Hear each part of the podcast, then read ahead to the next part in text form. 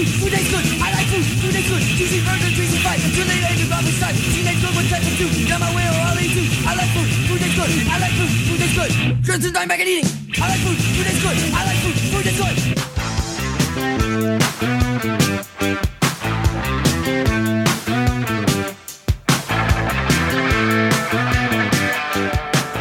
Hello, everybody, and welcome to yet another bonus episode of Directors Club. I am Jim Laczkowski, and yes, can you believe it? I also love food in addition to movies. Yes, Matt Strauss joins me. He's uh, put together quite the event surrounding the film Babette's Feast over at uh, Cathedral in New York. Oh boy. You want to go out there on March 29th if you're out there in New York City for a four course meal, all inspired by Babette's Feast. And Matt reached out to me to sort of thank me for uh, partially inspiring this event because Bill and I reviewed over on the Directors Club Patreon Babette's Feast. So without further ado, I don't want to go on too long with an intro. I just want to, you know, let you know that after my conversation with Matt, you're going to get a bonus midnight snack of Marissa, my friend, and I talking all about snacks. So I hope you're hungry. First up is Matt Strauss. Thanks so much, Matt.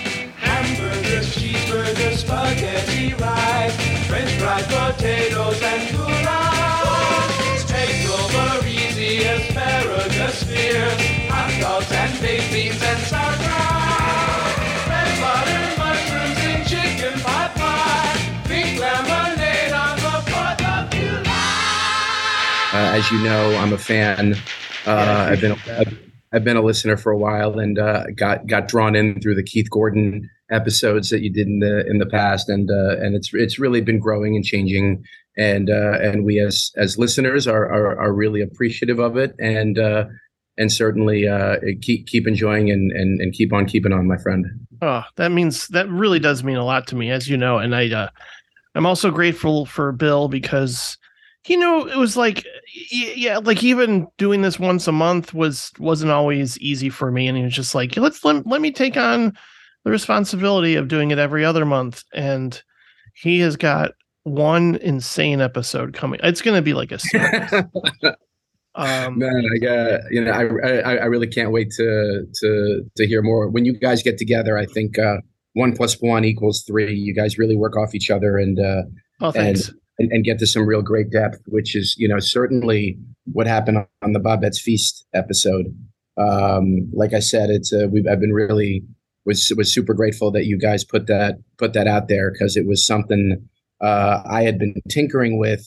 Uh, it's a movie that I had loved in uh, in in my twenties, but had a sort of darker view of what what the meaning of the movie was to me, and got the chance uh, later in life. I'm in my mid forties now um, to to rediscover it, and uh, and it touched me in a in, in a really different way. Uh, I think in in in my twenties, I saw it more as um, a little bit of um, all you know all acts of uh, of piety and and all acts of um, of art forms are, are inherently selfish to give us meaning in life Yeah. and uh, and and you guys you know in your episode really really helped bring to the surface so many of the things that that, that I'd been thinking about the movie which is that yes that is part of this movie and that Babette at the end of it is you know saying I did this for me and not for you but but she is eternally grateful to these women for for what has happened greatness has happened during this meal where people who were arguing and fighting with each other come together joyously.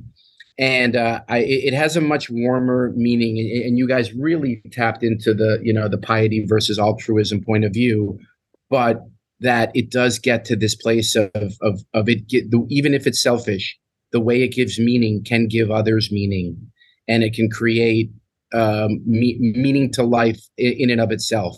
And, and if it's selfish at its core that's okay Yes, And, uh, I totally agree. It's like a selfish selflessness in a way where, yes, you're doing this mostly for yourself, but you're also doing it in hopes of connecting to other people and making them feel good, you know? And I think a lot of people strive to do that in life, and certainly there's so many ways you can through art or through podcasts or through writing or through serving a great meal, You know. well, well, well, nice of you to say, uh, and uh, and and uh, one hundred percent true on your end. You know, when when uh, when when I'm having a rough day in the in, in the restaurant and food and beverage business, to un, unwind and not dive into my my coworkers and instead pop in a podcast and, and dive into the history of a of a movie does does give me a solace that that that, that I really do find to be one of my bigger hobbies in life and uh, and I hope for you know when people dine out in, in in the restaurants that I'm part of that they sort of feel the same way that it, that it can be a break in their lives and Yeah. uh, you know No, it's clear that you love movies and food. So, uh, absolutely welcome to the podcast. Indeed. So you know, based off of your you know your episode, it definitely you know pulled you know b- brought a little bit more of a trigger about the movie. Um, uh, I had reached out to uh, of chefs in my company. My company is Tao Group Hospitality, and uh, while while we're you know we're known we're a, a, a large corporation with a number of large restaurants, including Tao. We do have other restaurants throughout the country and, and in New York, and, and I have a French restaurant in New York uh, that opened right before the pandemic. Hmm. Uh, that we that we that we've survived pretty well. Called Cathedral. Uh, if if you're in New York, it's uh, you, you might know it. It's across from Webster Hall in the East Village area, um, and I've got a great team there. Uh, a corporate executive chef uh, and I are both really big fans of this restaurant, and we've got a you know a, a, another head chef there. And uh, post your episode, we started texting back and forth. I'm like, "Hey guys, you ever see it?" And uh, they both were. One one of them said like it was mandatory in culinary school to watch Babette's Feast. wow. Like that was just you know to understand the you know that link between art and the food that they make. I, I found that fascinating.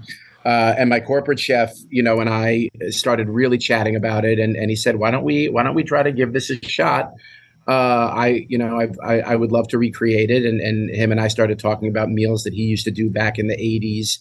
Um, you know, at, at grand restaurants where they would do big menus and turn down the lights and do a candlelight. And he said, maybe let's tap into some of that and that world. And um, I didn't want to do it w- w- without having a, a theater partner. So uh, a- after reaching out to uh, a few theaters, um, Harris Dew, a wonderful gentleman at the uh, who oversees programming at the IFC Center, Hmm. um, he loved the idea, um, and he put us right in touch with the Criterion Collection and Janus Films, who own the rights to Babette's Feast. And he's like, "Listen, this was this was you know late January, early February. Said, listen, if you if you, I have a window, you know, late May to screen it for you know you know four four or five screenings.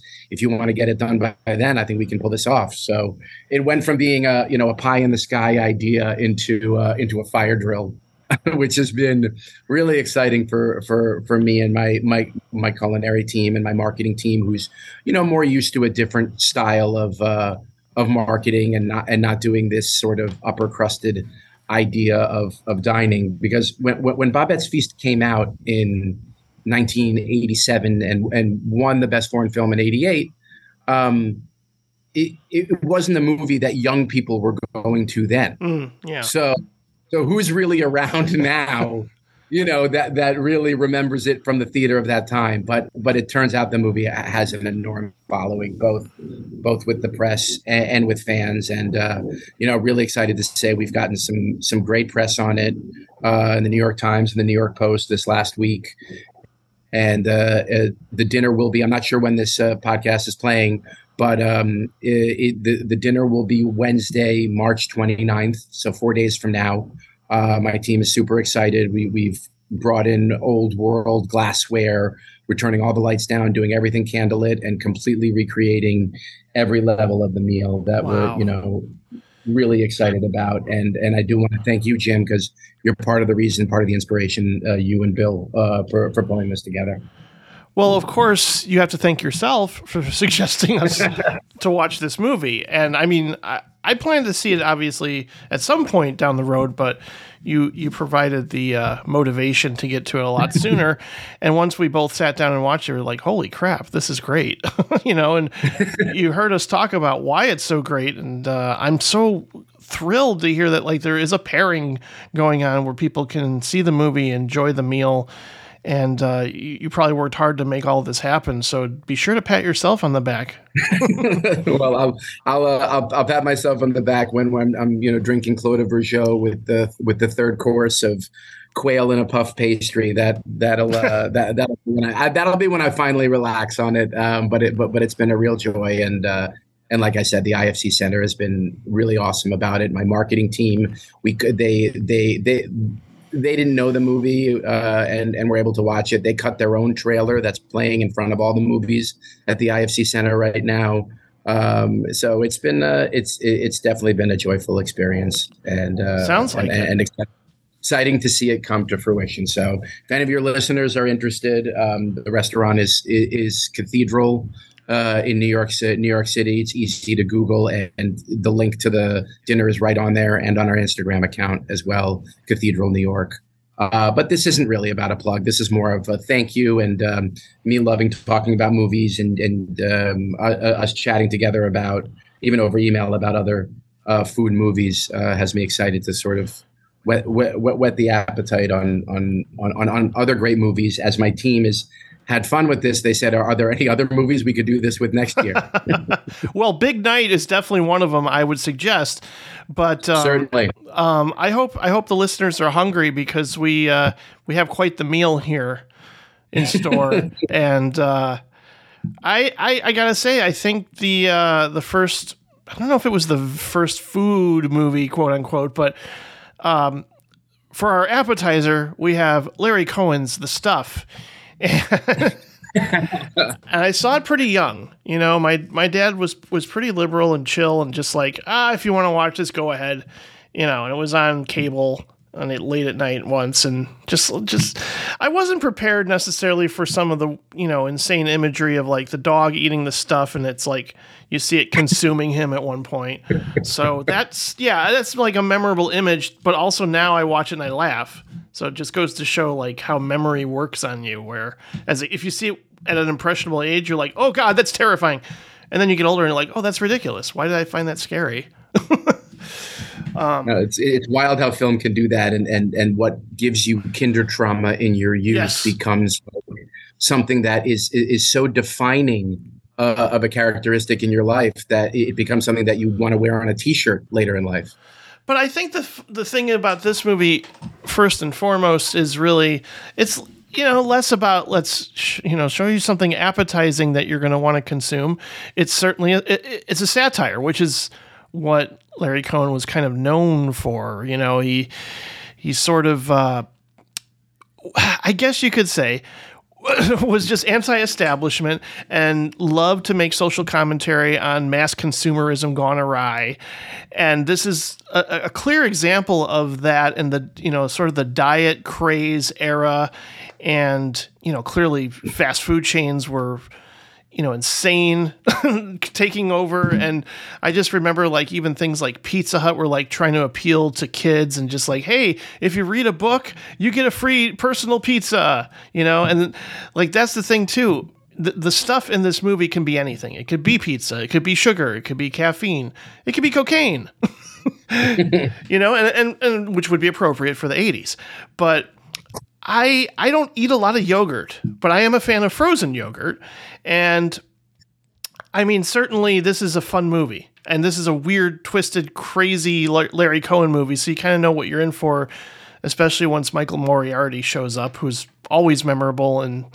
What, what, Q the Winged Serpent is worth seeing for his performance alone. One hundred percent. I was in the Chrysler Building uh, a, a few weeks ago, and, and and got to relive some of those uh, some of those memories as well. And, and his character in the stuff, Mo, Mo Rutherford, is yep, that right? Yep, you got it. Uh, yeah, that that introduction of him on the boat in that first five minutes is one of the great first introductions of any character in, in any movie. He's he's he was never better than he is in Larry Cohen movies. Absolutely. And th- I would say the film tries to tackle a lot. I mean, capitalism, diet foods, and even the military industrial complex.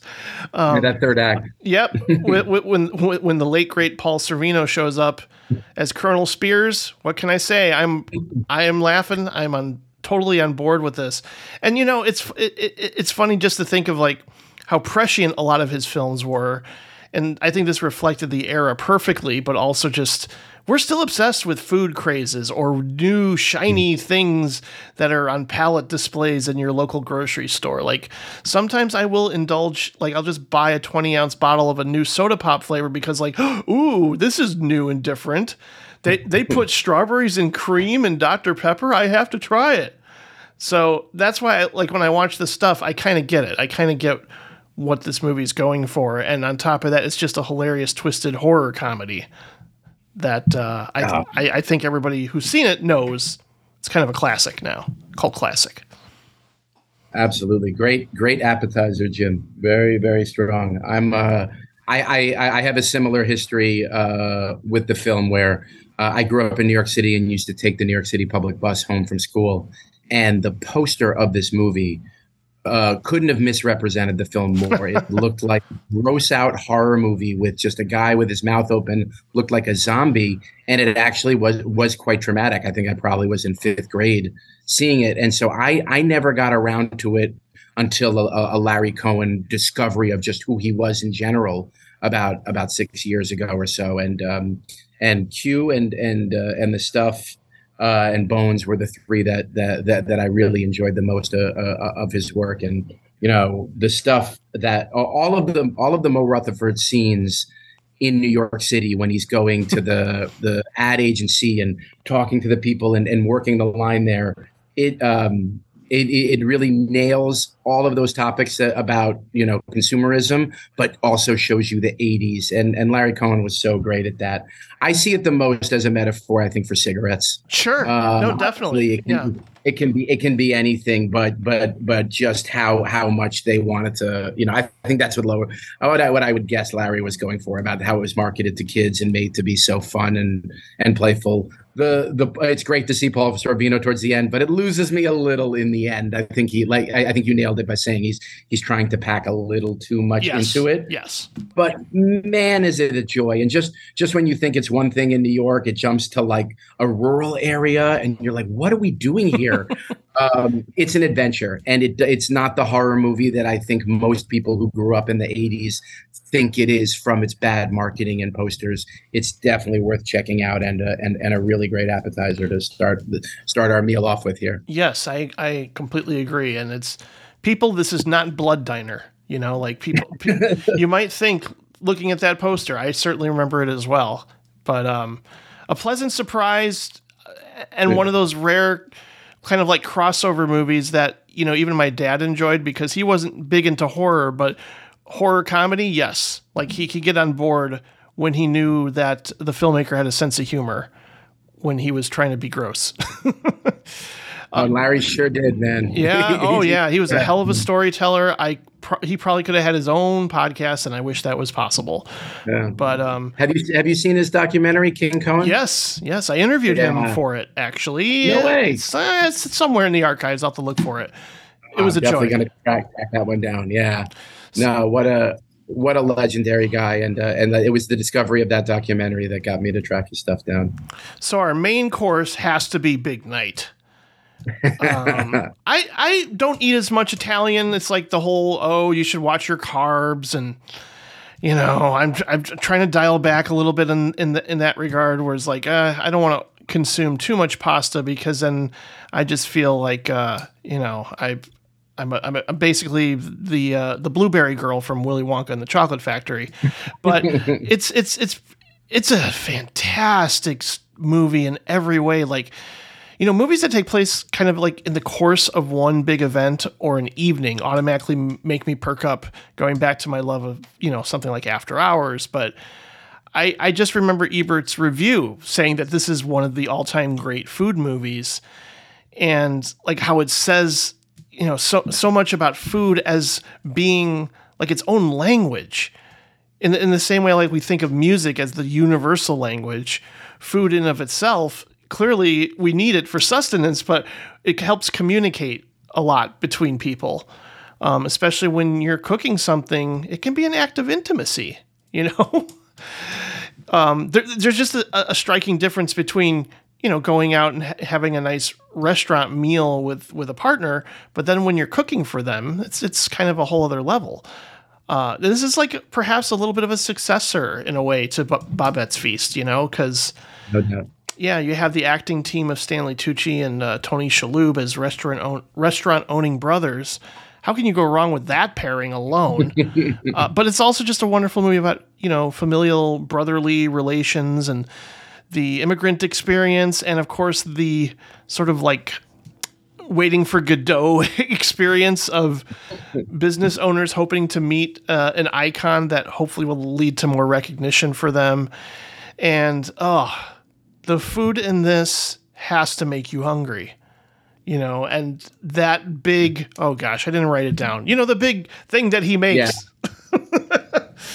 oh god, it just looks like it would destroy me, but I want some. Um it's just and and, and you know, everybody kind of knows this. I don't need to go on and on, but it's one of the all-time great movie endings. You know, the the final sequence when when something plays out in silence and you don't need words, I just I am I'm loving that choice that they made here. Um, it's like a five minute scene of making an omelet, and the final moment, the final gesture, um, is very moving, incredibly so. Um, and I, T- Tucci co-directed this movie alongside uh, Campbell Scott, and I wish they'd done more because this is so wonderful, you know, and it, it makes you feel a lot of different things, and you really do care about these characters. That's kind of why that final scene works so well. They don't need to say anything to one another because we feel it all in that moment. So this is a great film. No, no, no doubt. Uh, it, the movie is it, the it, it leads you through an emotional roller coaster in the same way that the meal does. Uh, I looked up what the big dish was. It's called uh, timpano. Yes, thank you. Uh, that's the big tower of uh, of pasta on top of everything that gets thrown together in it, um, and and just such a.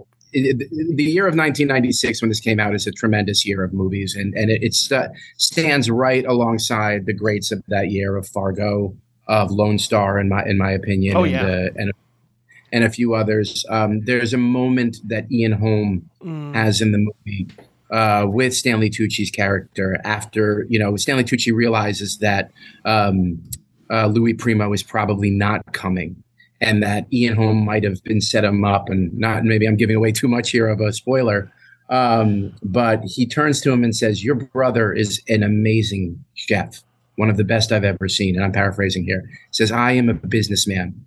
I know how to give people in restaurants what they want which begs the question what is it that you do? Mm, and it is heartbreaking. And it is you know the entire movie we're watching stanley tucci doing everything in his power trying everything to bring that great restaurant experience to the world.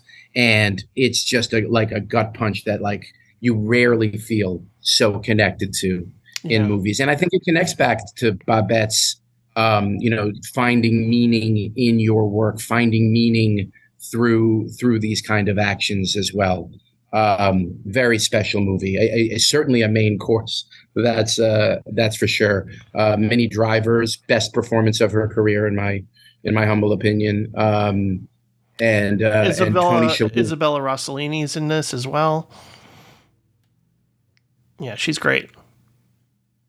Mussolini, and uh, and you mentioned Tony character, yeah, uh, really great stuff.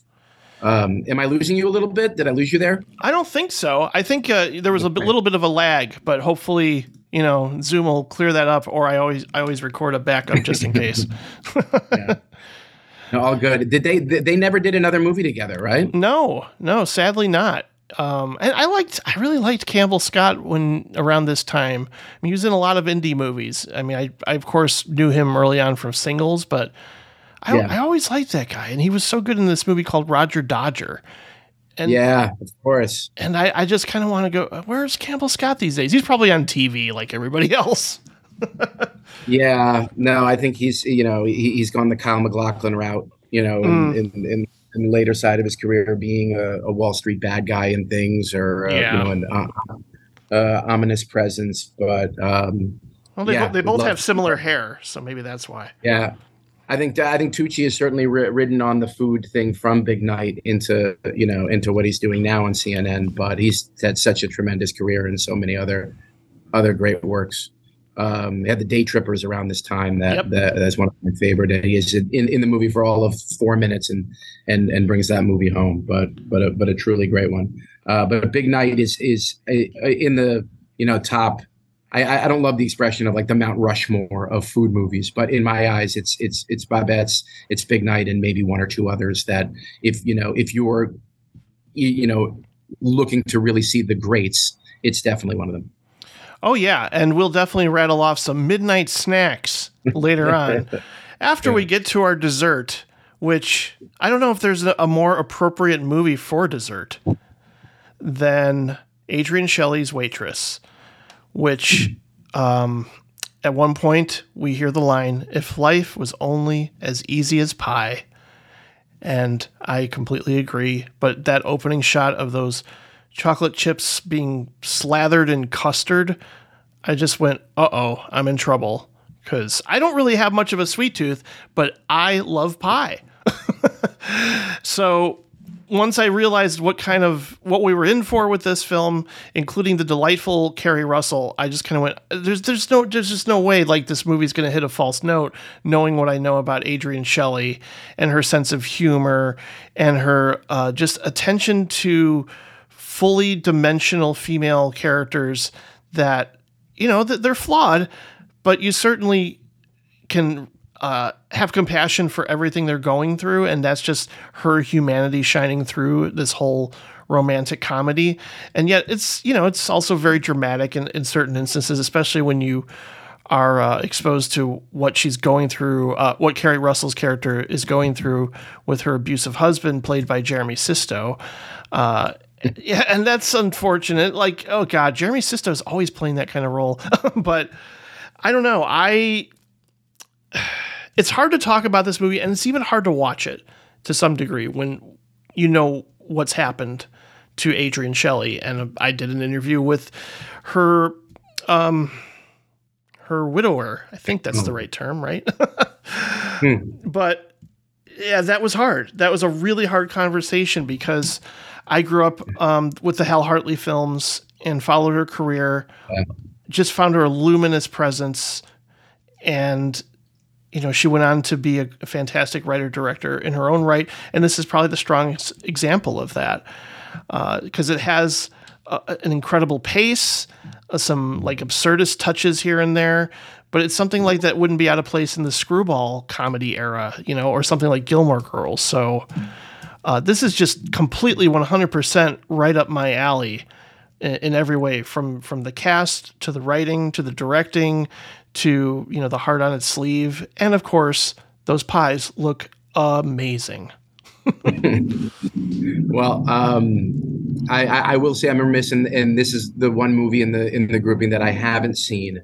Uh, however, I did see the Broadway play, which came out a- a- after the movie and after her passing, of course. Oh yeah, Uh, is it a musical? yeah. I, I, I, It's a musical. Sara Right. Bareilles did the music. Uh, my wife is involved in theater in New York, and uh, Mm. um, yeah, it's a really special. Um, it's a it, it's a really special show. It's hard to convey the beauty of of, of food in movies, especially pies and desserts, the way uh, the way uh, it can be done in movies versus in theater. But they really they really do get you to salivate, plus really get get a joyful experience. I, I was surprised to hear that they were making the move to Broadway, but they they executed it well. I think Adrienne Shelley would have been really proud. Like you, um, I, I I got to know her through the Hal Hartley movies. The final shot of Trust, oh lord, where she's standing there and the and the and the lights are swinging behind her with that Hal Hartley score, is uh, is as strong of an ending as can be. And then I I have a real funny one of hers. Um, I I in my in my youth saw an early comedy movie of hers called Hexed with Arye Gross. Are you familiar with this? Yes. You know, that should have been covered on our 1993 episode, if I'm not mistaken, but we didn't. Is get that right? Yeah, we missed it. It's a, it, you know what? It's got a dark humor to it. It's a funny one. I haven't revisited it in probably ten years or so, but I've probably seen it three or four times. And she's she basically is, is pulling off the straight person in the movie. Right. And um, but but you know I I'm not sure she would love to be hearing that that that we're that we're keeping the memory of Hexed alive over a lot of her other great works in this. But uh, but Waitress is you know is a legend that's going to live on for a long time. Um, the Broadway show is you know gets gets revived gets revived throughout the country a lot, and um, and her memory lives on strong. Um, and uh, and obviously the the dessert elements of the film are, are are, are of the of the play are very strong as they probably are in the movie. Yes, and it's the tragedy led to something like this play, this film, and the Adrienne Shelley Foundation, which is you know a, a nonprofit that supports women filmmakers. So you know, there's uh, her legacy lives on, and Absolutely. it's it's tragic what's happened, but I'm I'm so grateful for the work that she's left behind because and, and this is just one of the best examples of my kind of romantic comedy. Uh, it wouldn't be out of place in the world of you know someone like Nora Ephron, and yet it's it, you know it's completely in Adrienne Shelley's voice, and her influence from Hal Hartley is shown as well. So let's get to our midnight snacks. what uh, what are some food movies that you want to rattle off really quick? Absolutely. Um, uh, I, if, you know, I, I, I want to mention a few quick documentaries that I think aren't really well seen or well known. Uh, off the menu, The Last Days of Chasen's is something I discovered through um, listening to, listening to Brian Saur's uh, podcast, the Pure Cinema podcast. He talked about it about six months ago. It's only available on YouTube and it tells it, it's directed by Shari Springer Berman and Robert Pulcini. They're, it's their first movie. They went on to do American Splendor and other great works, but it, it's about this restaurant Chasen's that was you know Hollywood royalty where presidents went to and queens would attend. Uh, but also where uh, Frank Sinatra had a table every single Friday night. And, uh, you know, the lore is that uh, Mario Puzo and him got into a fight there because Frank was upset about The Godfather, thinking it was written about him. But the movie is much more, and, and why it speaks to me as as someone who works in the restaurant industry about the people who work in the in, in the place, and it films the last five weeks of the restaurant where these there where these servers and maitre d's and banquet catering managers are like playing that music on the Titanic as the ship is going down hmm. and sharing their love of you know, of being a server, getting that joy from the industry, what they've given up for the business. And uh, and I- and I think as a you know again as a, you know looping everything back to Babette's you know how people find meaning and can give joy to others along the way. This movie nails it. It's available on YouTube only. I, I I watched it on YouTube. It's totally free, but it's certainly like a really really great watch. Wonderful. I'll Uh, check that out for sure. Absolutely, uh, love to hear your thoughts on it. It's uh, it's it's a very cool one. Um, going in line with uh, with the stuff and what you put there, got got to put a you know a bonkers selection on there. And um, from 1973, Marco Ferreri's Le Grand Bouffe um, is as crazy as a, of a movie and a concept that you wouldn't even believe it when when when when people tell you what the movie is about. But um, it's also a way bigger movie to Europeans who are like 35 and older. It's like a lore movie, and uh, and, and the quick um, plot summary is four wealthy, successful men who are all played by the four biggest stars of Europe at the time: Marcello Mastroianni, uh, Ugo Tognazzi, uh, Michel Piccoli. Um, they decide for a weekend to rent a villa, and they decide to eat themselves to death Oh boy. and yeah it is it is lunacy it is offensive it is exhausting but it is also exhilarating storytelling the legend is that that catherine deneuve was dating Mar- marcello mastroianni uh, when this movie was shown at Cannes for the first time, and she didn't talk to him for a week afterwards. She was so offended by it. Um, and in in, in the, I, I really don't want to go into too much detail about it because it is so wacky and out there. Um, it's not a movie that can be made today. It's really racy. There certainly is is scenes of debauchery where they do start to invite prostitutes to the house, who then pick up on what's going on with them, and they run away completely offended by what they're doing. But uh, it's a it's a strong comment against bourgeois lifestyle from Europe in that times. And I think with this year, to 2022, being such a year of so many movies with Eat the Rich at the theme, like Triangle of Sadness and The Menu, another food movie. of course. um, yeah. it's uh, it's definitely one to check out. Uh, I'm warning people. It's you know, it's definitely a would be a canceled movie if it came out now. It's really racy, but it also has in, like a spirit. I, I feel similarly to it than the way mo- I I do. I feel about El, To- El, El Topo.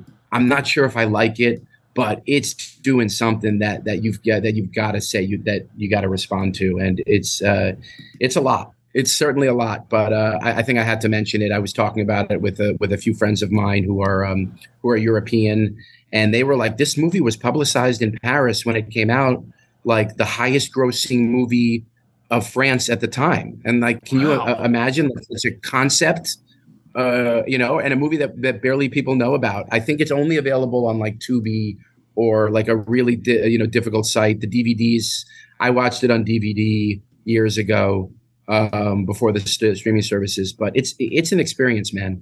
It really is. It's out there stuff. Sure sounds like Um, it, but I'm all for it. um, my last one, which uh, you know, as I said, like uh, of the of the real greats, um, you know, for me, it's it, it's Babette's, it's Big Night, and, and the last one that I would really put on there for me is uh, is Tampopo. Absolutely. You got Um, it. Yep. yeah, it, it, it- you know the, the the noodle western itself. It's it's unbelievable how this movie can work together.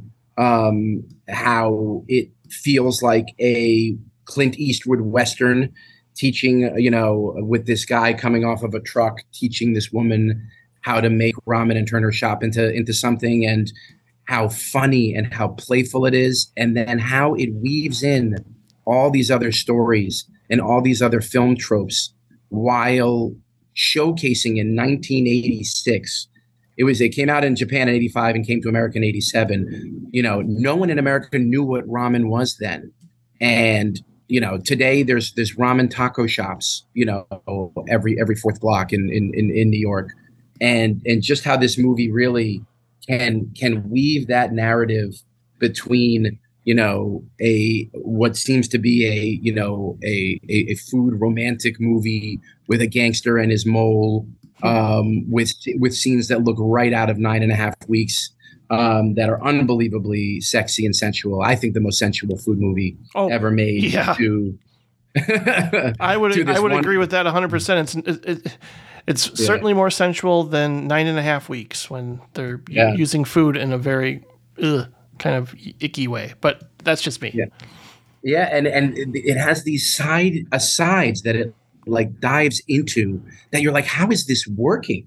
how does this narrative keep moving forward? And then that side is a reference to you know, uh, you know, the realm of the senses, or uh, Did I lose you? or even oh, sorry. yeah, Just lost you for a second. But go ahead. you lost me there. Yeah. Yeah. Go ahead. Weave these different stories together. Well, you've seen it. What are, what are your thoughts? Oh, geez. Well, I, it's been a while since I've seen it, and I know that um, the uh, the Secret Santa thing that I do every year, we watched it uh, probably a few years ago, and I was floored by it. I really th- like again everything you're saying is absolutely true, and it and it really showcases so much, but yet it all blends together seamlessly. And I just was I had a whole newfound respect for ramen because. I, I grew up with you know the, it being sort of like oh that's the stuff that all the college kids are eating you know because they're all broke but no there's there's an art form to that and Yeah, Oh. the the. The, the, the moment the, the, there's a middle moment of the movie that almost feels like a John Ford like uh, Grapes of Wrath where they meet all these like people who almost look homeless and then they they know so much about wine and food Mhm. and it's it- it's just wild how it weaves it together and then the how you have to respect the ramen how you have to talk to the ramen when you when you come into it and that uh, you have to and then they the the, the teaching to tampopo it's the name of the lead character of how you have to watch the person as they're eating it to to understand and see how much they like it it's it, it works together just so beautifully if I, I were you know if I had to pick one, it would be my number one, and and, would probably be in in my top ten films of all time. It is it is a special work, and have never seen it on the big screen. I I, I- I hope I get the opportunity to at some point, but uh, but it's really a special work. Well, since you're out there in New York, I have no doubt that something like that could take place. In fact, the Music Box Theater here in Chicago, I sadly missed it, and you have no idea how Oh. bummed I was that I missed it because they also paired it with food. really? yes. I'd be curious to see what they did. I can't see how I would do, even though I I, I have Asian. My, my company has many Asian themed restaurants. It doesn't have a clear meal that it would mm. pair well with. Whereas Big Night, I could certainly recreate the meal from that movie at at, at an Italian restaurant. So I, I, I would be more inspired probably to do Tampopo because it would get more people to discover that movie. yes. But uh, but um, but but Big Night still needs its moment too. It's it's what what is it? Almost it'll be th- thirty years in twenty twenty six. Yeah. crazy. that is crazy. crazy. I, I, yeah, I don't know. Time is scaring me lately. Indeed. Any other movies for you? Any other? Well, I yeah, you, you brought up Tampopo, but um, I mean certainly. Uh, again, this has been a long time since I've seen this, but if you want to introduce your kids to a delightful movie all about cooking and food, may I suggest Ratatouille? Because you know, I mean, I I I certainly love the early run of Pixar films, and you know, when we got to this one, I was like, well, it was all right. I I liked it. I enjoyed it fine. Uh, but I go back to it once in a while and I go, this is just pure joy. And there's a reason why that character has been cemented into the minds of so many as like an all timer. And it, it gets people excited about food, you know, and the, the, the most recent iteration of it has appeared in Amazing. Everything Everywhere All at Once. It is such a shock when it comes out in that movie. It's so cool. Oh, What, what yeah. a creative mind. Yeah. Raccacoonie, Now, I have a- Raccacoonie, I think. Ratatouille. Yeah, I have a I have a troubling relationship with Ratatouille because my, my I have daughters that are now six and three and a half, Aw. and they they're not able to get past. I they might have started them a little too young. They can't get past the scene of the old lady uh, trying to hunt him down and shoot him down Oh. with guns. And um, you know, we talked about kinder trauma earlier. Part of me just wants to sort of power them through and just say this is this is part of it. But I find a lot of the menacing things in current movies because you like to take. I, I want to take my kids to the movie theaters. Of course, I want to yeah. support there. And you know, when I take them to things like that, I sort of have to because it's the only thing out there, like Rise of Gru or um, or or Puss in Boots. They have these menacing, villainous characters that it doesn't make sense. And and and when the movies don't have them, like Lyle the Crocodile is so joyful and Javier Bardem is so great, and like the the the Sing movies, like I'm just so relieved that you know, and it's often the music movies that don't have to have it. But Ratatouille is a special movie. I, I saw it without my kids years ago, and the way it, you know, the way it does the, you know, the food chef stuff is better, almost better than any live movies really ever done. So, it's a credit to that. Yeah, and um, as somebody who kind of was slow to love or fall in love with sushi, like it took a while. I don't know. I mean, again, like I wasn't the most adventurous eater growing up, but then you know I dated the right people, or and we just got more adventurous with going out places, including one of these um, like rotation restaurants where they have the sushi on these like pl- I don't even know how you put it. Jeez, it's gonna bother me now. Conveyor belts? Yes, yeah, like a conveyor belt. exactly. I've seen that, yeah, on boats, and it's wild. So, uh, yeah, Jiro Dreams of Sushi is an incredible documentary uh, about a chef, Jiro Uno or Ono, and wow, some of the things that he's responsible for making, you will be hungry for sushi watching it. Uh, it's, but it's just again like I. I did go through a period of time where I was all about food reality shows um, you know, like Top Chef, that's still going on, and I don't keep up with it the way I used to. But there was a period of time where I was just in awe of people who could cook in ways that I never will be able to. Uh, and certainly, I've never even tried making my own sushi. But this film really uh, was inspiring to watch somebody bas- just basically live out their dream and become the chef that they were meant to be. No, as as food documentaries go, it's uh, it's it's an amazing journey to watch them go through. I haven't seen it in ten years, but to know the detail that they go through to make the painstaking work Yeah. of how early in the morning they're getting there just to create that one piece for 10 people a night to eat um, you know humbles you in your own work and and and obviously gives gives those people meaning for what they do and how, how, it can come through in food great one absolutely great one jim Yeah. Makes you just Yeah. talking about it made me want to watch it again. uh, and that's the thing about all these or, movies too. or get some great sushi Yeah, no, for sure. And again, like this isn't really food, but still, it's you do consume it, and sometimes, regretfully, in large quantities, uh, and you possibly wake, wake up with a headache. Uh, but I'm talking about a movie that made me appreciate wine more, and that would be Sideways. And again, a, a, you know, a, a dark comedy, mostly about again two sort of uh, you know they're they're college buddies, but man, they're very different people. To where I often question like. Would, would these Jim? would would these two guys be friends in real life? you know, because like they're just they're so different. They're they, and, and you know just how they approach things. Like Thomas Haden Church is this l- happy-go-lucky kind of like I just you know want to get laid all the time, and and Paul Giamatti's just such a wine connoisseur, and you know to the point of being pretentious about it, and you know, he doesn't have a whole lot of romantic aspirations because he just doesn't think he's, you know, going to find any or find a loving partner. Mm-hmm. And then he finds somebody in, and in, in the form of a very early crush of mine, Virginia Madsen. So that monologue she has about wine is basically the whole audience falling in love with her and possibly wine. and so and that's the thing. I like i didn't really care that much about wine until i saw this movie then i started to care more. So that's why i put it on the list. Even though if it's not food food you know Totally. No movie has done more for for for the, even the food or wine industry more than than what Sideways did for for California wine and just drawing people into Pinot Noir and lighter wines. It's it's wild that like post that movie how much just that that started shooting up and was was, was noticeable in our business dramatically. Um, I, I love this movie uh, uh, deeply. Yeah. My mother has a really, has a really funny line on this movie, which is, "They are just lovable losers." uh, and it's and it is there there any movie that's going to start where the main character is stealing money from his mother's wallet and that we're still going to empathize with him every step of the way is a real feat of Alexander Payne and how he can pull that off. It's so cool, man.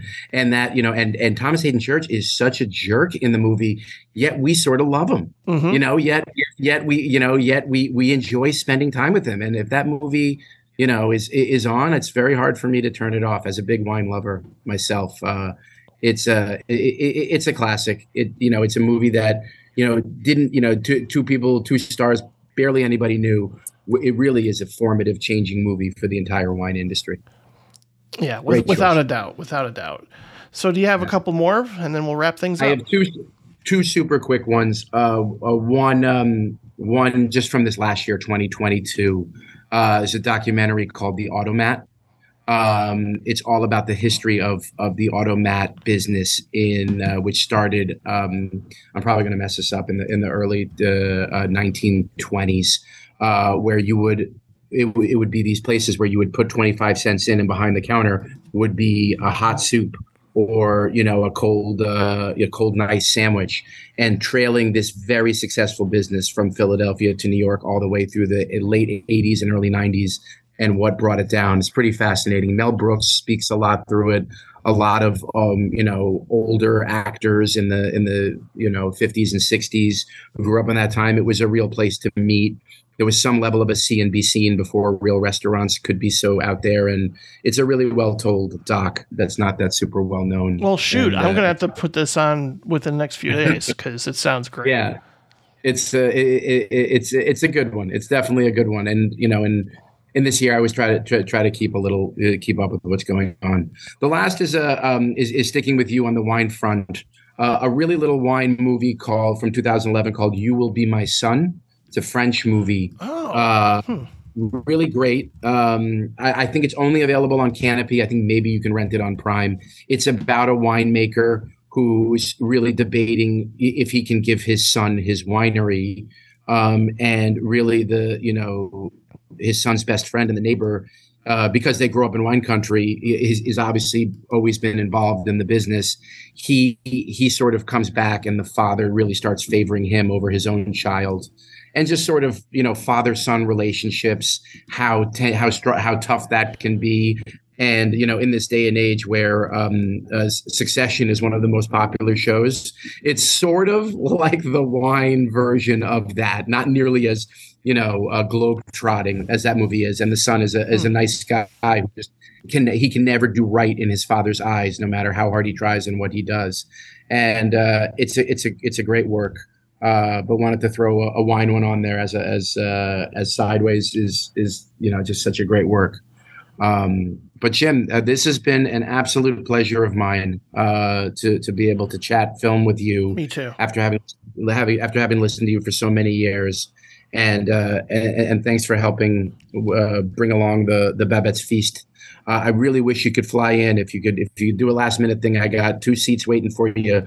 Uh, you know, first cur- first course is turtle soup with sherry. So uh, I don't think that'll ship too well on Goldbelly. So I think you got to have it in the venue. Yeah, no kidding. You're right. I wish I could. uh, just busy times, you know, Um, of course. day job stuff, all that happening. But hey, I'll be out there hopefully within the year. I mean, I Bill. love. I would love to have you at Cathedral and see if I can make at least one or two of the dishes be a special the night that you uh, that you come. It would be my honor Oh, that's wonderful. Thank you so much, Matt. I really appreciate your time and certainly your patronage and your support. Uh, it's again, it's it's uh, it's it's it's often hard to put into words. You know how much I I feel when people actually support and, and care about what I do because sometimes I just feel like, eh, Yeah, no, you get some great guests, and you really talk about, you know, you get to the meat and potatoes of of, of some wonderful film conversations.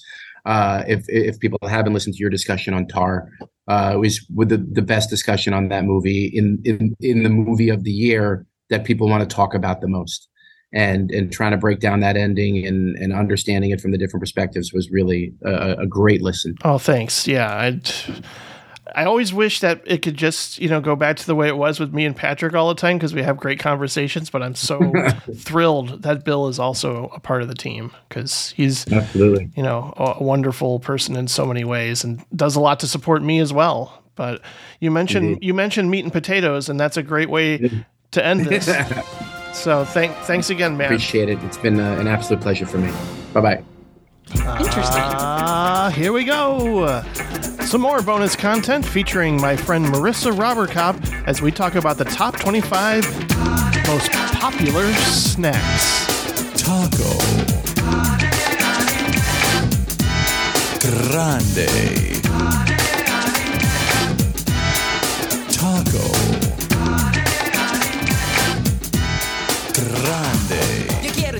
Right now, I'm going to go down the list to uh, get ready to close things out here with the top 25 most popular snack foods in America. Yeah. It says salty, America. sweet, crunchy, or soft. Whatever you're craving, we've got you covered.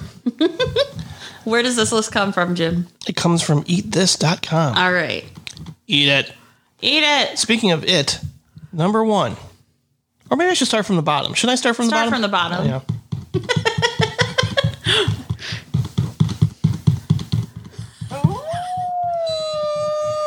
there's some weird choices on here, I can tell. Okay, number 25. Talk about something that has 9,000 flavors now Oreo cookies. Oh, yeah. Oreos. Surprised it's not higher on the list. Yeah, I am too. But okay. People love this shit, and I, I'm okay with them. I've tried a lot of the flavors of Oreos. Um, there are some that I I felt didn't work, but some did. yeah. I'm not trying skunk flavored Oreos. No, uh, There's just too many different kinds now. I get overwhelmed. I did like they had a marshmallow, like a toasted mar- or Rocky Road. It was a Rocky Road. Rocky Road? Yes, Of course, I had to. so Rocky Road uh, Oreo that was really good. There was um, they had a blueberry pie one that was really good. I think it was a Target exclusive. Hmm. They had uh, it's out of control. Cinnamon one. Oh, the mist the first mystery flavor they had was turned out to be fruity pebbles. That one was amazing. Wow. And then the second mystery one they had, I believe, was churro. Okay. I think it, they just revealed what it was. I know it's. I think it was a churro. Hmm. Yeah, but it was really good. It was very, very good. It's out of control in my opinion, but I'll try yeah, there's more. there's a lot, and Why don't they have like a variety pack where you can ha- try different ones? They should do that. Yeah, You know? or sell them in like little small packs of Yeah. like. I don't want to buy a big pack of something I've never tried and I don't know if I'm going to like it. But Yeah, I mean, it's worth the risk, I guess. Number 24 is half baked ice cream, courtesy of Ben and Jerry's. Which, mm. yeah. what's in that one? Chocolate and vanilla ice cream mixed with gobs of chocolate chip cookie dough and fudge brownies. Sounds simple enough to me. Can't go wrong with that. Favorite Ben and Jerry's ice cream. Well, anything with peanut butter, you know me. Oh yeah, probably my favorite is either uh, fish food classic Of course. or um, I do like their oatmeal cookie one. I Yeah. think it's like a holiday, Yeah, that's a good one. which I know not not many people like oatmeal cookies, but come on, So people are going to get pissed off at me. I'm not a big fan of 23. Teddy Grahams. Like, I, I maybe for kids. I, I don't know. I, I just, mm-mm. I can't get, I don't know. Graham crackers, I like graham crackers. I can like them, but not often. I do like. I like to have. I usually get the cinnamon graham crackers. Okay. Those are my favorite. Those are good. They do have cinnamon Teddy Grahams. I think. I I don't know why I don't like them. Aldi makes Maybe it's just like a cinnamon graham cracker like during the holiday season. They're like little snowmen. Okay. I I buy those for like my lunches and everything. They're so good. Mm-hmm. Okay. Definitely one of the upper tier potato chips out there. Cape Cod flavored chips. Mm-hmm. Uh, flavored? That's just the name of the company. Oh, but they have flavors like slow kettle style roasted red pepper and smoked gouda bisque. ooh, I bet it's very Gouda. It's very gouda, and uh, I've had different flavors. I think there's a white cheddar one, and just a good old fashioned barbecue.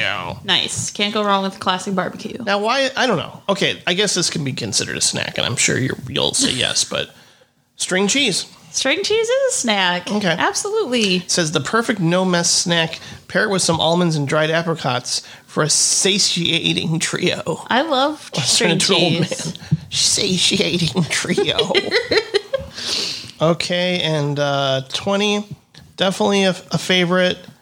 Um, let's see. I'll see if you can guess this one.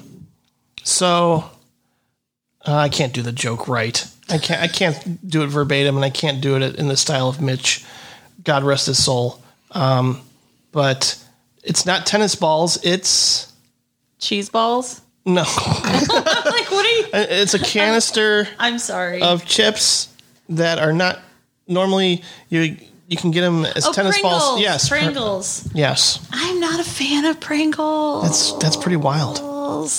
I don't know. Um, what is it? The texture? Like what is? so here's the thing. different types of chips. They are, and it's weird. I can't really. I'll do my best to describe it. So like. When they're flavored, like yeah, that you taste the flavor. It's the aftertaste of Pringles I don't Okay. like. I can see that. Because I've tried, I never even tried like ones from Japan and like some other flavors there, and it's kind of the same effect. It's like, man, I want to try this, but it's I know I'm not gonna like it. Hmm. It's gonna give me that weird aftertaste. Controversy. They have a weird aftertaste to me. I don't. I'm they're not not, my favorite. on- I, I, Yeah. they're not my favorite. I, I, I, I sound like Larry David or something. they're, they're not my favorite, but I, I can eat them once in a while. I guess if, Yeah. there's a, if that's all that's around. But um, eh, it's almost like what is it? Munchos. There's a type of potato chip called Munchos that are just basically like they taste like potato cakes, really salty potato cakes, and they have a very nasty aftertaste to them. Well, like I, I remember, I know like Pringles are different. They're like it's the way that they're made that they have to be classified. They can't technically be classified as a chip.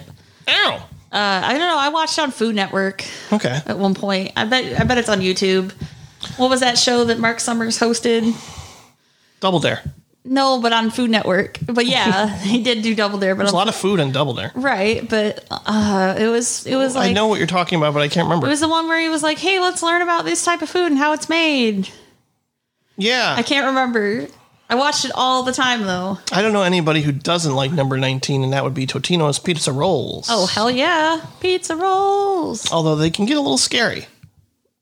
You know why? Why? Because you're going to bite into them, they're going to be freaking hot. Oh man, don't burn your mouth. Yes, be careful when you're eating these people. Okay, now here's where we get crazy. Uh oh. Because I know my mom loves these. Everybody I know loves these. I don't know why I don't like these, but it happens to be Fritos corn chips. Just the original boring old Fritos. I don't I, like plain Fritos. No. I, uh, why are they so popular? I don't like plain ones. Yeah. I, I do like the chili cheese ones are all right. I just can't get The barbecue. Honey twists are really good. I don't think I've had those. Those are good. The- I'm not a big fan of regular Fritos. Yeah, it's just like really salty corn. Yeah, I don't know. So They're if you like Fritos, too. tell us why They're we're wrong. greasy. Yeah. Okay, 17. Not a snack, as far as I'm concerned. I mean, I guess people snack on this with their hands. Cheerios. Yeah, it's any But it's cereal. a cereal. I don't Any know. cereal can be a snack. I would not put cereal in my list. It, it would be a separate list. It would be like, You've these are my favorite cereals. Clearly, you've never been out of milk and just grabbed a handful of cereal. I mean, it obviously depends on the cereal. Yeah. Like any flaked cereal wouldn't work. I mean, maybe when I was a kid, I just ate freaking like- dried Cheerios out of the out of the box. But have I ever eaten cereal out of the box just by itself? I definitely know. have. Hmm. Like if it's like cinnamon toast crunch or something. Yeah, I can see an argument for that. That's probably my favorite cereal, maybe. It's up there. yeah. Oh, what a shock! Number sixteen is hummus. Hummus. Yeah. Oh, wrong one. You need labels. All right. Hummus is the best. Okay. Here's one I love. Probably inherited this from my mom. Pistachios. Oh, pistachios are so good. Yeah. Now this is what we like to call a healthy snack. It's a combination of sweet and salty. Oh, you. Oh, okay. When you add it to yogurt, that's interesting. I never thought of Oh. that. I don't see why that wouldn't work. No, pistachios work with so many things. Uh oh, something you can't have. Oh no. Oh no, it's okay. Quaker sandwich minis, peanut butter flavored, which I have not to try. I have not to try. I have not to Oh, try. are those those like uh like I guess you can. I don't know if I school can turn it. lunch things? Oh no, they're not. I, the- I've never even seen those. I haven't either. Sandwich minis. Maybe they don't make them anymore. They're not made here, Hmm. even though it's the top twenty-five snacks in America. America. America. Um. Oh God, no! I don't even want to say it. Number thirteen, flamin' hot Cheetos. At least it's thirteen. It's not higher on the list. Although, how did that rank higher than Oreos? Wah, If I'm eating. Cheetos, I want to taste cheese. God damn it! agreed. Uh oh, something else you can't have. It's okay. Jif. I haven't had these either. Jif Power Ups, creamy clusters. They're creamy peanut butter stuff. Almost every peanut butter thing has a almond butter or different That's true. thing now, which is fantastic. Not cool when I was growing up, but now it's like, yay, awesome. Uh oh, planters number eleven trail mix. Can't have those. Nope. But um, these have raisins, peanut M and M's, yogurt covered raisins, almonds, Ooh. and dried cranberries mixed with peanuts. So there's a good combination in there as long as you take out the peanuts for you. Mm-hmm, And this happens to be a favorite of others, I'm sure. Okay, now, yeah, if you want, if you, if you got some salsa handy, you're gonna want to get some Tostito scoops Yeah, at number ten. Gotta love the scoops. Mm-hmm. Good for dipping. Yeah, dip that shit. Okay, now number nine, another controversy. Uh oh. I'm not a big fan of pudding. And this is Jello. I, I can't do the impression anymore. God damn you, Bill Cosby. I like But Jell- Jello pudding snacks. pudding is interesting for me because I used to like it a lot as a kid. I still like it. I have to. It's very rare that I get a taste for it. Yeah, Because I, love butterscotch. That's another flavor that I really enjoy, and sure. I know it's, it's good stuff. hard to find butterscotch anything that's not pudding. Um, yeah, yeah, that's true. Although I do prefer to like make the pudding than to buy the little cups. Mm-hmm, but mm-hmm. I guess. I mean, this is just your basic Jello pudding snack, and Yeah. I, eh. Eh. fair. and I'm not even a big fan of Jello. It's just too I j- jiggly an- for me. Another food that I used to like as a kid that I'm not cr- crazy about now. Mm.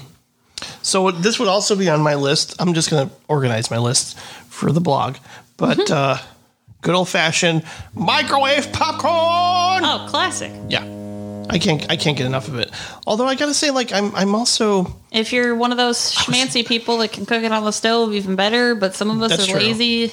I was seduced by in high school.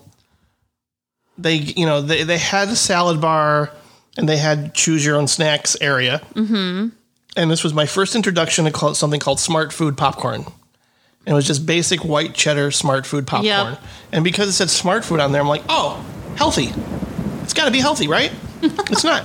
No, it's cheese popcorn. Basically, yeah. But I love Smartfood cheese popcorn. the greatest invention ever are those popcorn seasonings. Oh yeah, yeah. Because I don't. I mean, everybody loves movie theater popcorn. I- Overrated. It's great. It's great, but then afterward, I always feel like there's like a rock in my stomach. oh sure. So it's just like yeah, whole no, give- country. Give, me the seasoning. Iraq. Yes. Iraq. Give me like the seasonings. I know. I noticed that some of these theaters around here tend to have them too. Mm-hmm. Or if not, if they don't have them to use, you can buy a little tiny bottle for like a couple bucks. and number seven is a classic. And again, like I said, I I prefer the flavored types, but once in a while, you just want a good old fashioned Lay's classic potato chip. Your potato chips are safe in my presence. Jay's or Lay's? Decide right now. Whoa, Whoa. Jay's Whoa. or Lay's? Lay's. Yeah, I think you're right. Whoa. Whoa. That's a tough call, to be honest. Ruffles, you know, there's so many different types of chips too. Ruffles, I do prefer chip. I will say this in, in general, I do prefer chips that have some sort of texture to them, like a kettle chip or um, or ruffle? kettle style chip or Yeah, chip or ruffle. Okay, I didn't bring these, but I did buy them uh, recently in Chinatown. I haven't tried them yet, but they're these ruffled, like I can't. I should have taken a picture, but these interestingly ruffled uh, barbecue pork potato chips from Lay's, Oh, weird. like Chinese Lay's. All right. Number six. Oh my gosh, it's such a classic. You can't go wrong with Snyder's pretzels. Oh yeah, They also have a lot of flavors. they do. In fact, one of my favorite new flavors, I think it's a limited time only from Snyder's, is Parmesan garlic.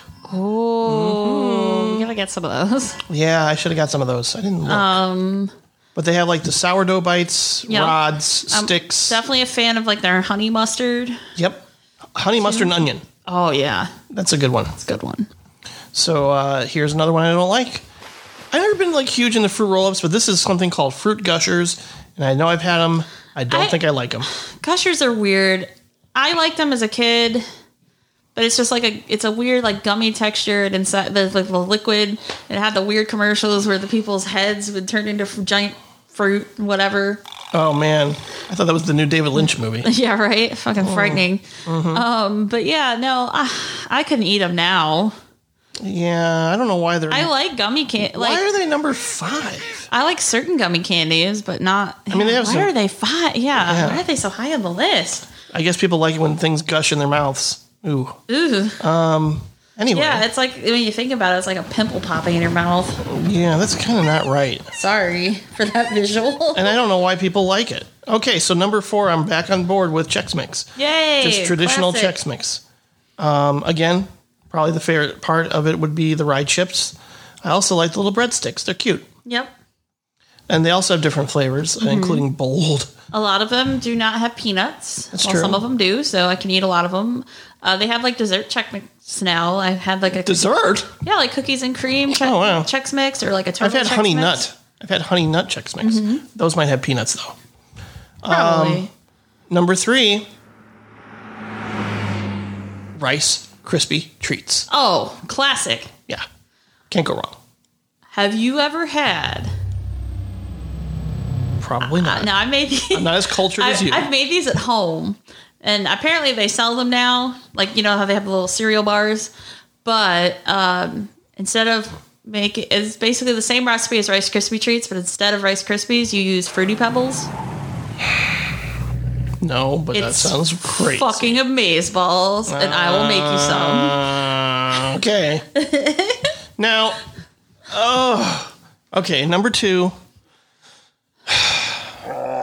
I read a tweet recently that said Cool Ranch Doritos are the only good kind of Doritos. And I was like, I disagree because I'm a nacho cheese. I don't know. I just like the boring old nacho cheese I mean, I like Cool Ranch, but They're I fine, but like this is number cheese. two, you know? Yeah. I mean, a lot of people, I think, will opt for the nacho cheese, but uh, Cool Ranch is definitely number 2 Mm-hmm. if not number one. But according to them, it's number two of, of all time.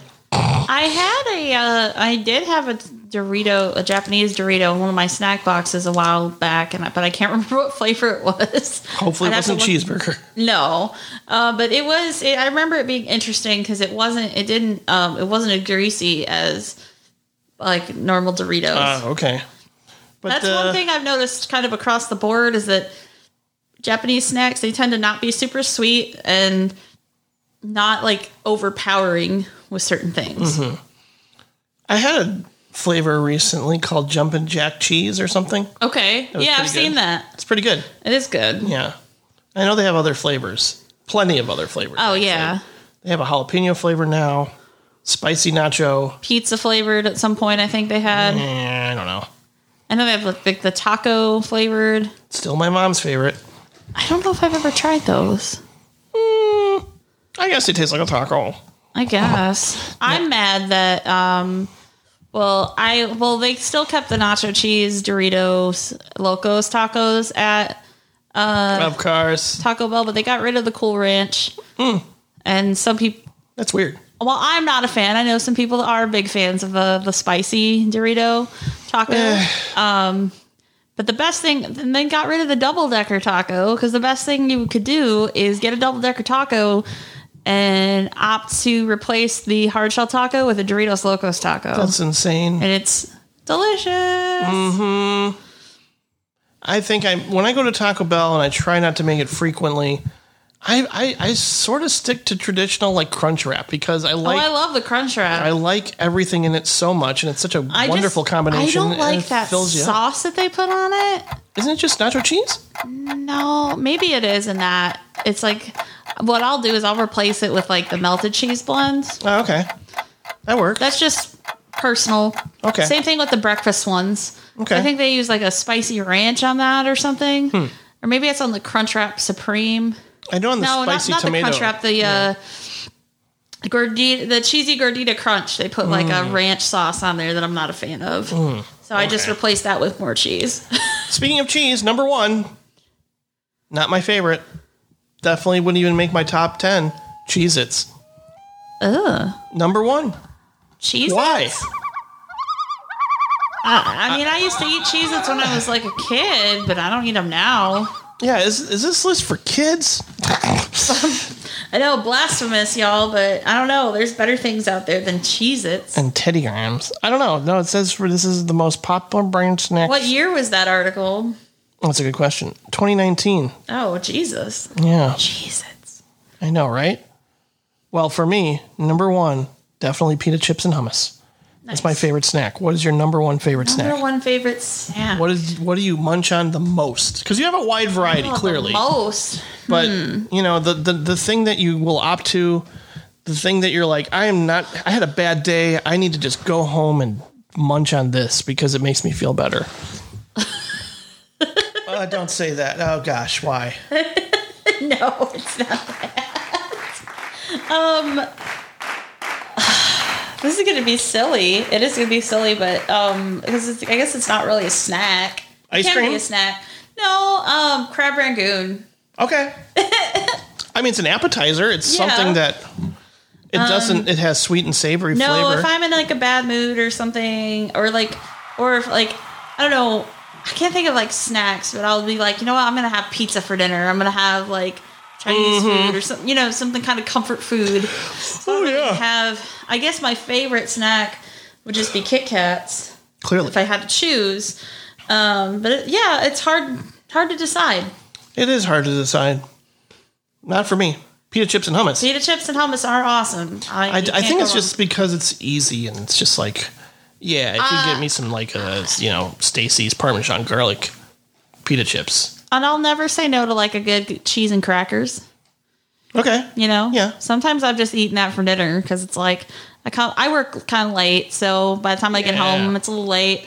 And I may be hungry, may not be. And if I am hungry, it's usually just for a snack. So I'll just, I have, you know, some fancy crackers with some fancy cheese. Mm-hmm.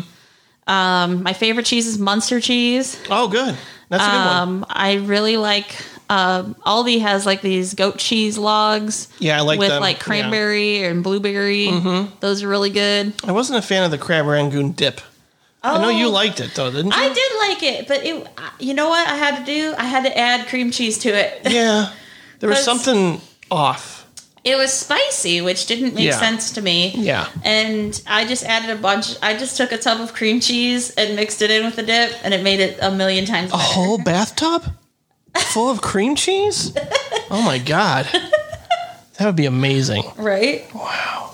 I'm just Uh, picturing myself bathing in cream cheese I right now. suppose, uh, like uh, smoked salmon is another good snack. Mm-hmm. I mean, I'll eat salmon most nights, honestly. Like, that's my favorite thing to cook.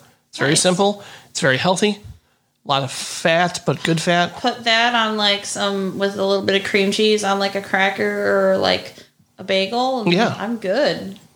Yeah, ladies and gentlemen, we've done it. I'm really getting sick of watching movies and talking about them. No, I'm not. I was gonna say what? All right, folks. Later, everybody. Thank you for listening. I hear those ice cream bells and I start to drool. Keep a couple quarts in my locker at school. Yeah, but chocolate's getting old. Vanilla just leaves me cold. There's just one flavor good enough for me. Yeah, me. Don't give me no crummy teaspoon. I know what I need. Baby,